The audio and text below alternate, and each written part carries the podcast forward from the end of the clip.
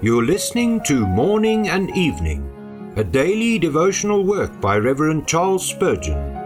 This reading is brought to you by the Spurgeon Study Bible, available in the original King James Version or the Christian Standard Bible at spurgeonstudybible.com. Good morning. Today is October the 24th.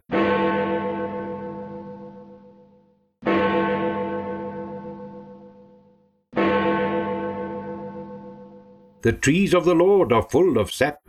Psalm 104, verse 16. Without sap, the tree cannot flourish or even exist. Vitality is essential to a Christian. There must be life, a vital principle infused into us by God the Holy Ghost, or we cannot be trees of the Lord. The mere name of being a Christian is but a dead thing. We must be filled with the spirit of divine life. This life is mysterious. We do not understand the circulation of the sap, by what force it rises, and by what power it descends again. So the life within us is a sacred mystery.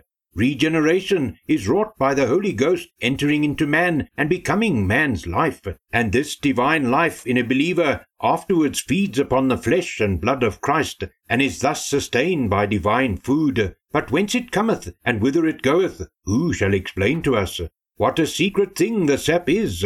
The roots go searching through the soil with their little spongioles, but we cannot see them suck out the various gases or transmute the mineral into the vegetable. This work is done down in the dark. Our root is Christ Jesus, and our life is hid in Him. This is the secret of the Lord.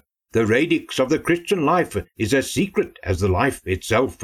How permanently active is the sap in the cedar, in the Christian, the divine life is always full of energy, not always in fruit bearing, but in inward operations. The believer's graces are not every one of them in constant motion, but his life never ceases to palpitate within. He is not always working for God, but his heart is always living upon him.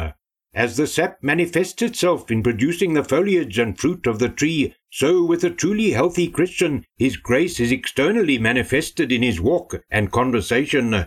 If you talk with him, he cannot help speaking about Jesus. If you notice his actions, you will see that he has been with Jesus. He has so much sap within that it must fill his conduct and conversation with life. Now may the God of peace himself sanctify you completely, and may your whole spirit, soul, and body be kept blameless at the coming of our Lord Jesus Christ.